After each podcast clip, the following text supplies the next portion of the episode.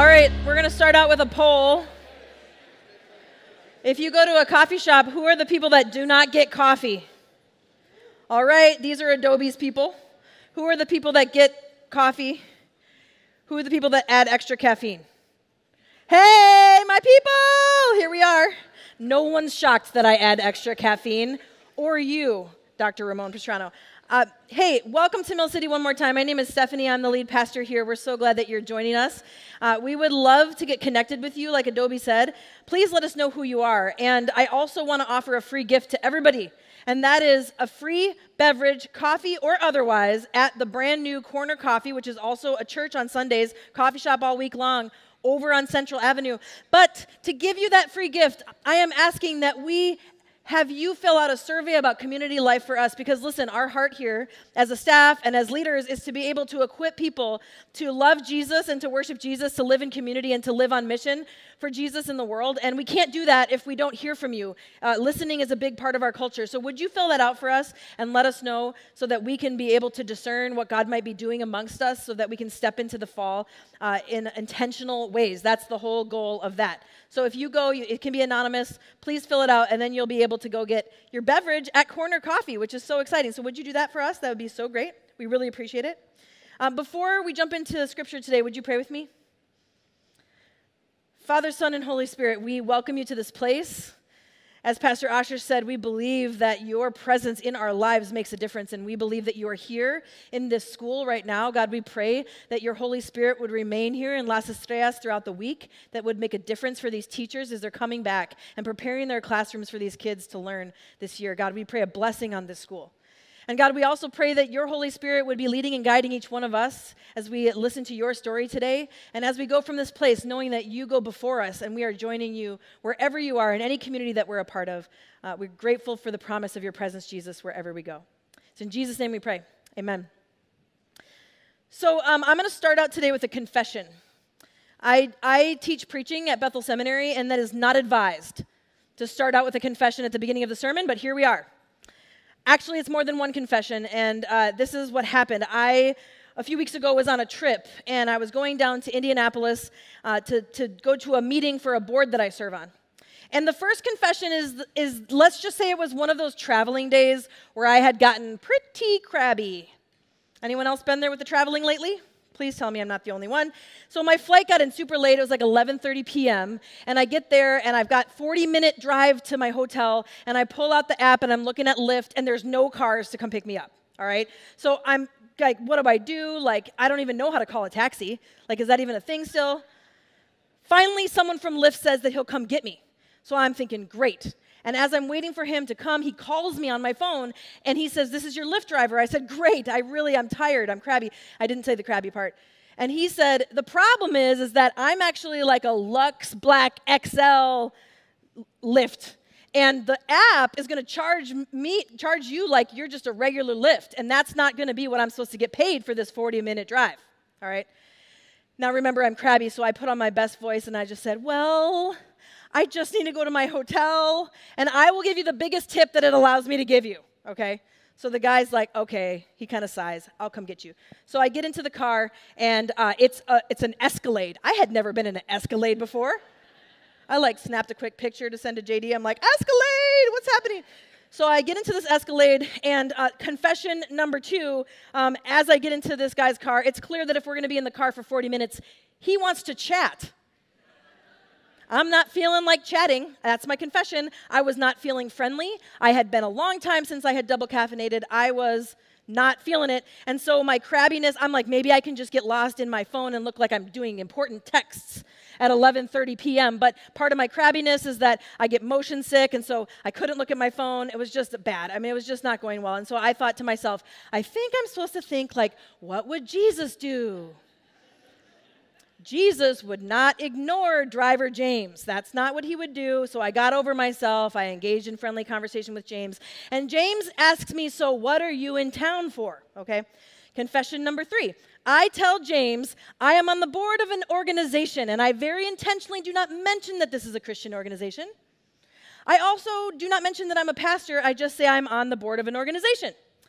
Now, maybe some of you have noticed in your own lives, please tell me I'm not the only one, that there's moments with almost without thinking of it where you go, mm, maybe I should hold that part about me being a person of faith back in this moment, I because I don't know totally what's happening here. And this is what was happening to me. I thought, you know, sometimes uh, when, when the conversation happens with a stranger and you share that you're a person of faith, it can be really good, but lately it's not always been good.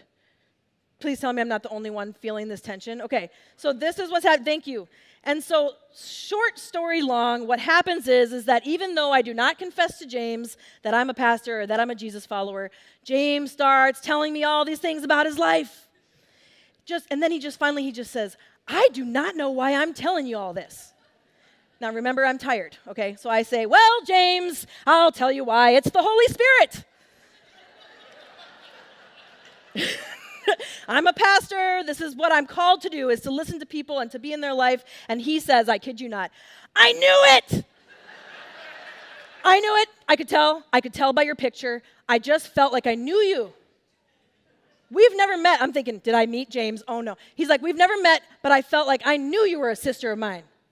I kid you not. And James is like, wow, floodgates. So then he's just like telling me about the pain that he's experienced. Four years ago, his mom fell ill, and so he had to care for her, which meant he put his career as a gospel worship artist on the on the, the back burner, and he hasn't been singing again. He hasn't been back in church since COVID. He's telling me all this stuff, and I got a chance to say, James, God has your voice right where it's at for a reason right now in this Lyft driving car. Your encouragement to me, your encouragement to people, and also, what if God does want you to start singing again, James?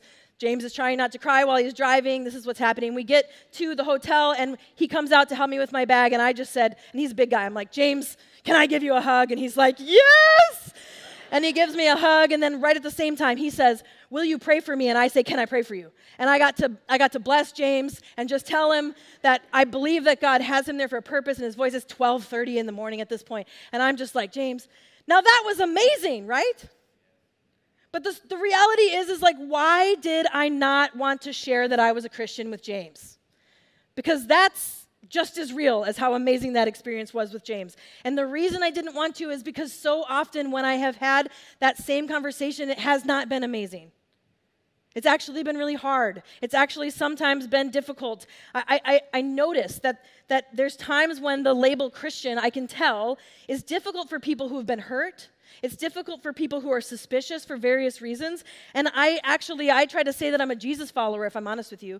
I have no problem with the label Christian, but I've noticed I have had people right to my face, just right outright say that they have a problem with Christians and Christianity, but I have never had anyone say to me that they have a problem with Jesus.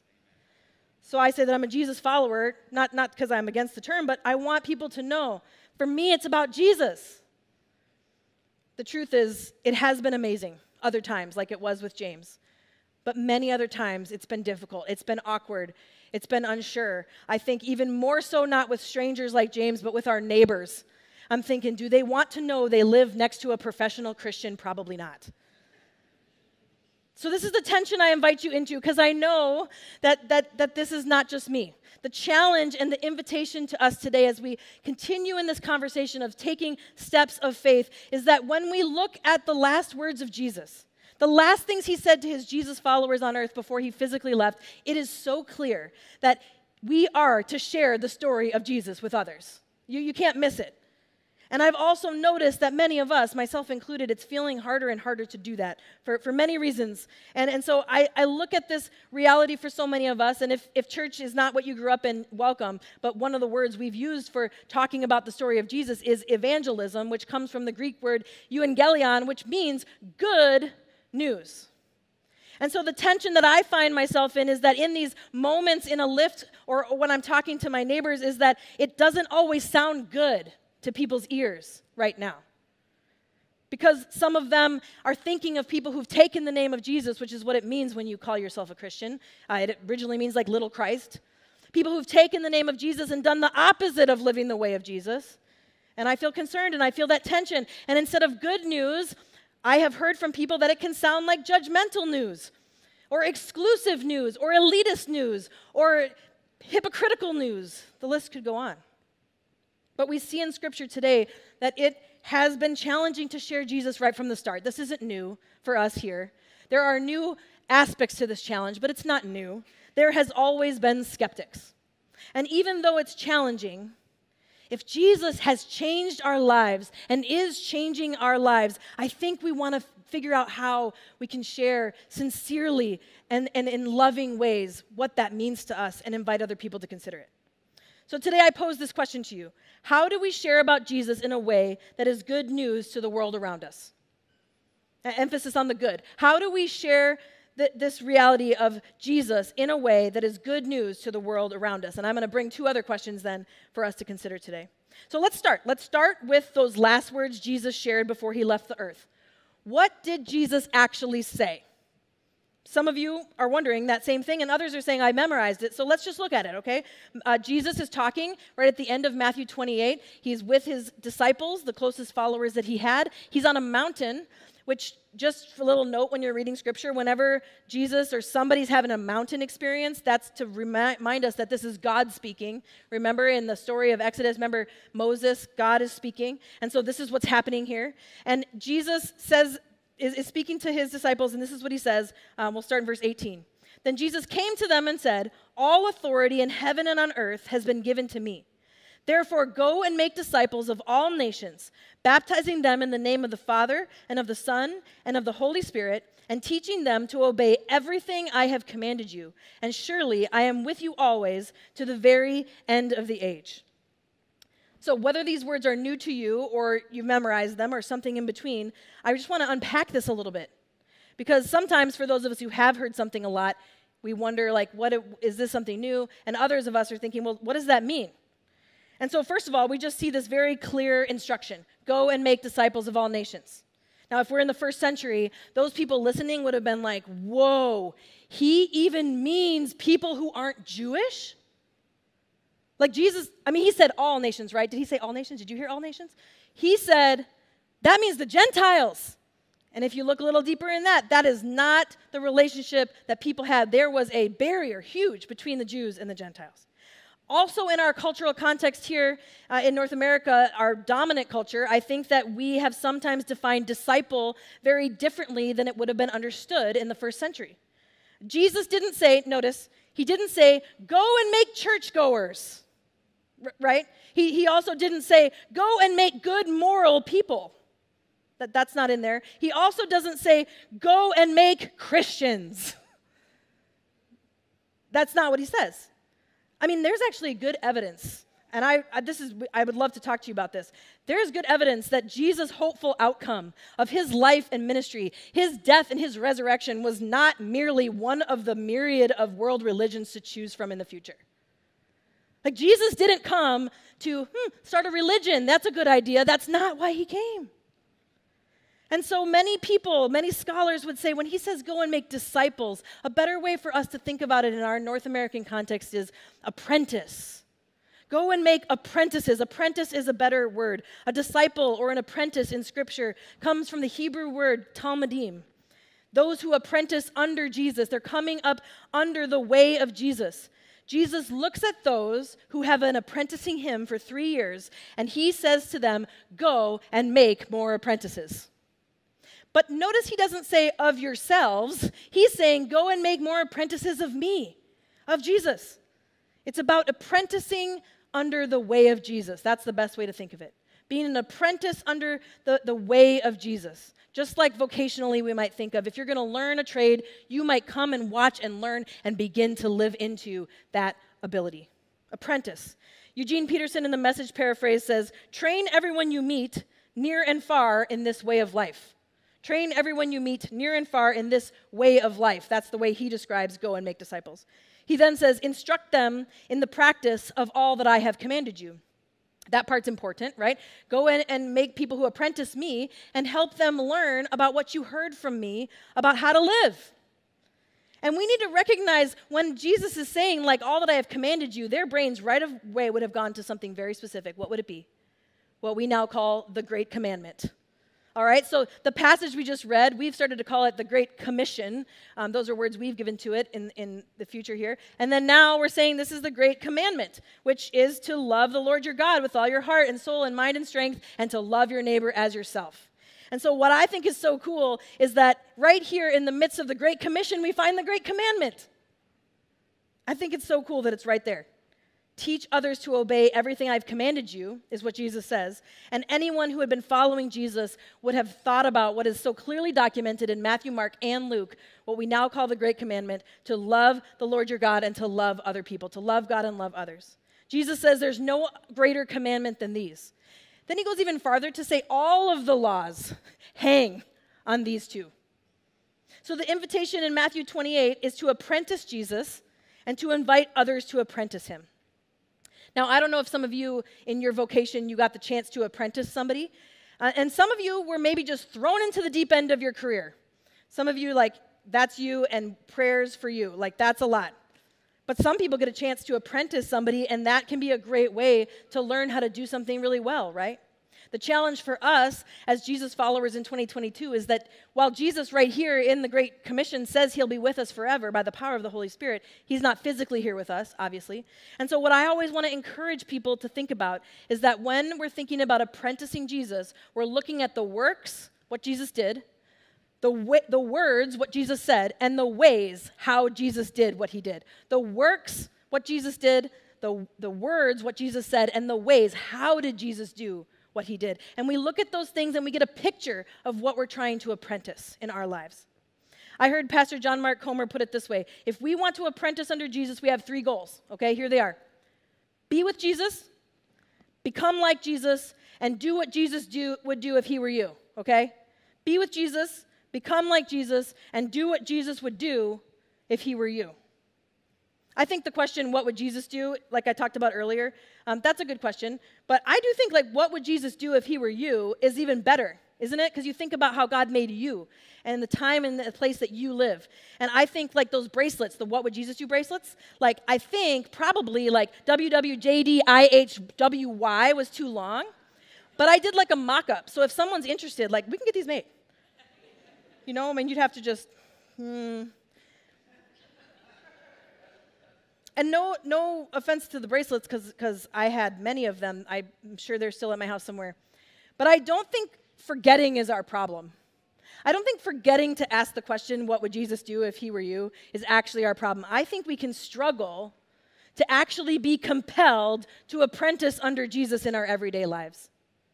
That, that we feel a struggle to actually say, I want to be an apprentice of Jesus on a daily basis. And I think there's a lot of reasons why this is so hard. I'm going to be the first to admit. I think it's because there's just basically everything around us wants us to apprentice it.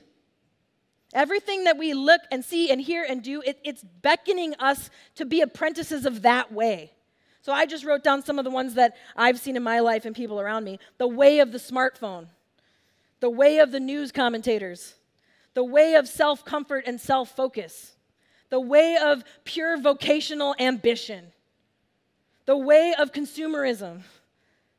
And I just pause there and say, what is it that grips you and says, come and apprentice this way? The strong pull, it, it grips, I say, like, it grips me. It tries to grip at me. So let's break down the way of Jesus just really plainly.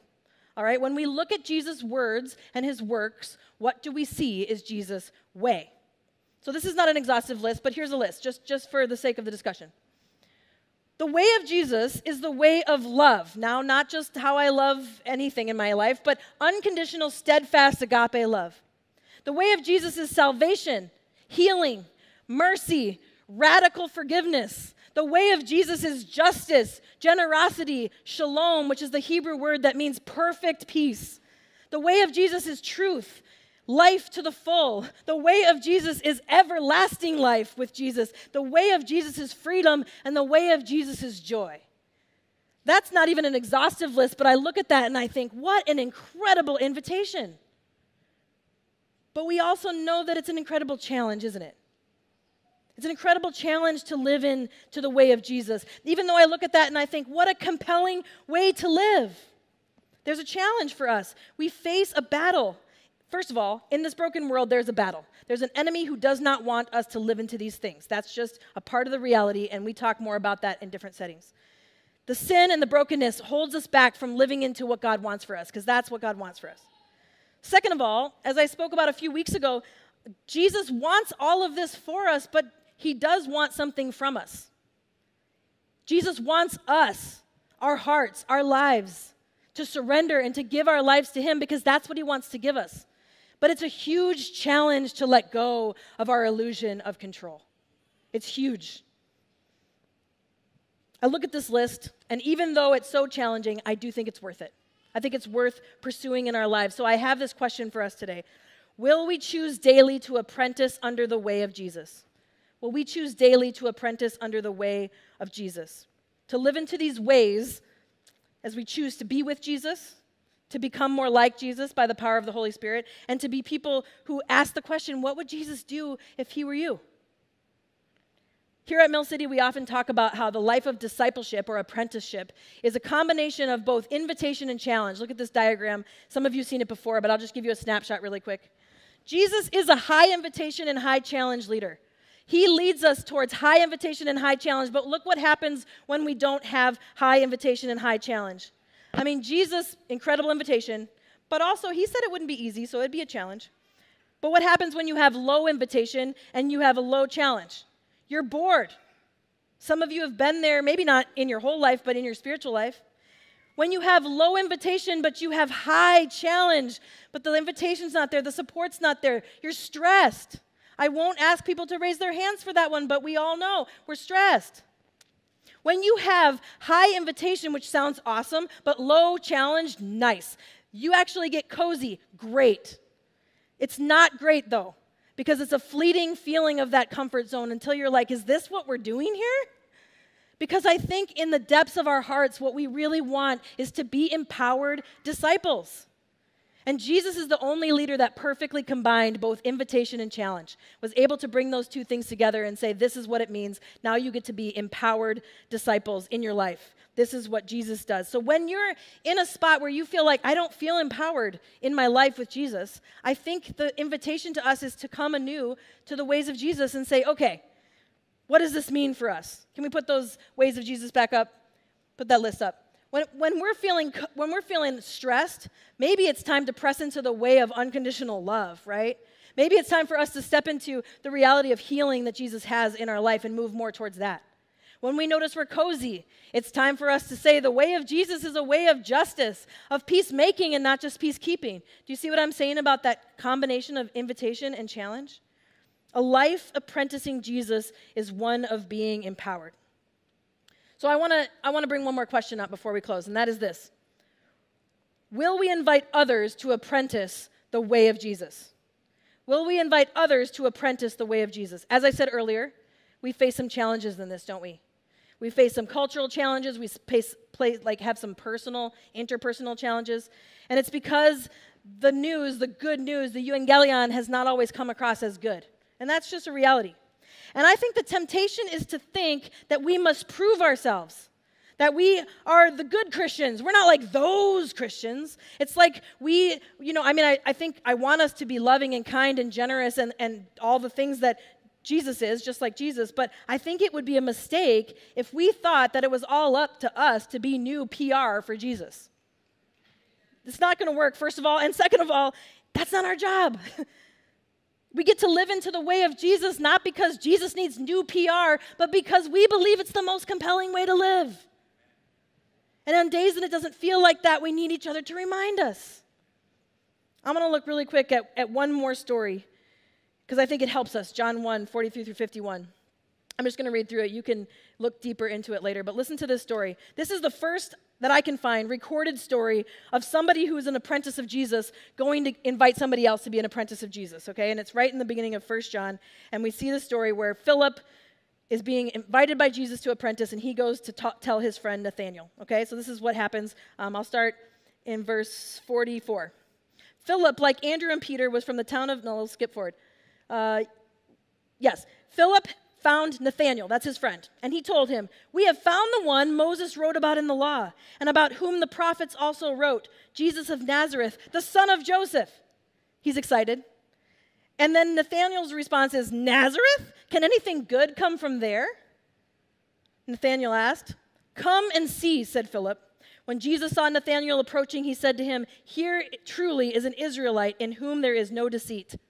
How do you know me? Nathanael asked. Jesus said, I saw you while you were still under the fig tree before Philip called you. Then Nathanael declared, Rabbi, you are the Son of God. You are the King of Israel. Jesus said, You believe because I told you I saw you under the fig tree? You will see greater things than that. And then he added, Very truly I tell you, you will see heaven open and the angels of God ascending and descending on the Son of Man.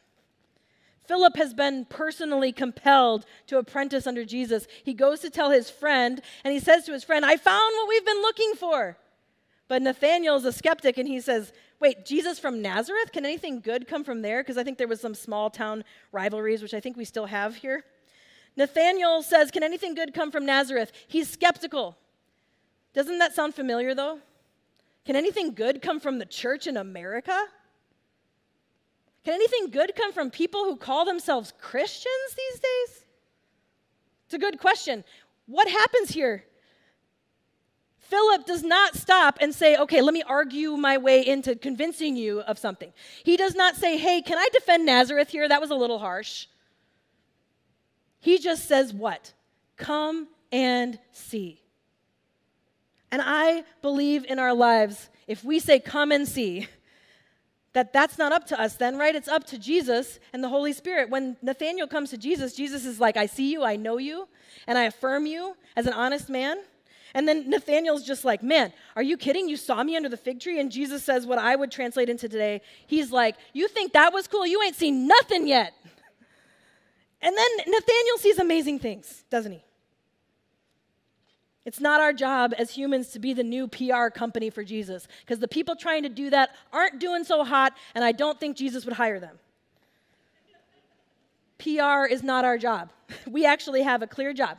Jesus said, apprentice me, follow my way, love God, love others, and then invite other people to apprentice me. Even if they're skeptical, invite them, and the invite part is, is there. Invite them to come and see.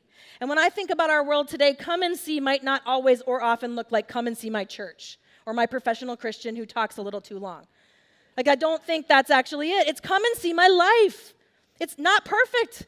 I fail all the time, but I know that I'm trying to follow this way that is so compelling. It's changed my life. He's my leader, my savior, my friend. My life has changed. It's being changed, and that's all I'm telling you. Come and see.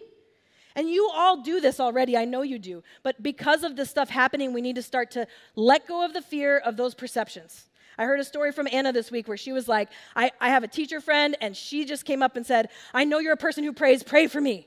Okay? How did that person know that, that Anna was a praying person? I don't know. But probably because I know Anna. She's somebody who sincerely and honestly is honest about who she is as a Jesus follower in appropriate ways. I think that we need to recognize that it can go a long way for people to be sincere, but not secret, followers of Jesus. I think it can go a long way. When you're compelled by the way of Jesus, it's something that you want to share. And we're going to talk about this more this fall. I think we're going to have a class where we talk about this hard question. How does it sound good in this world today? Let's talk about it. But I want to leave these questions with you. Will we choose daily to apprentice under the way of Jesus? When we invite others to apprentice under the way of Jesus.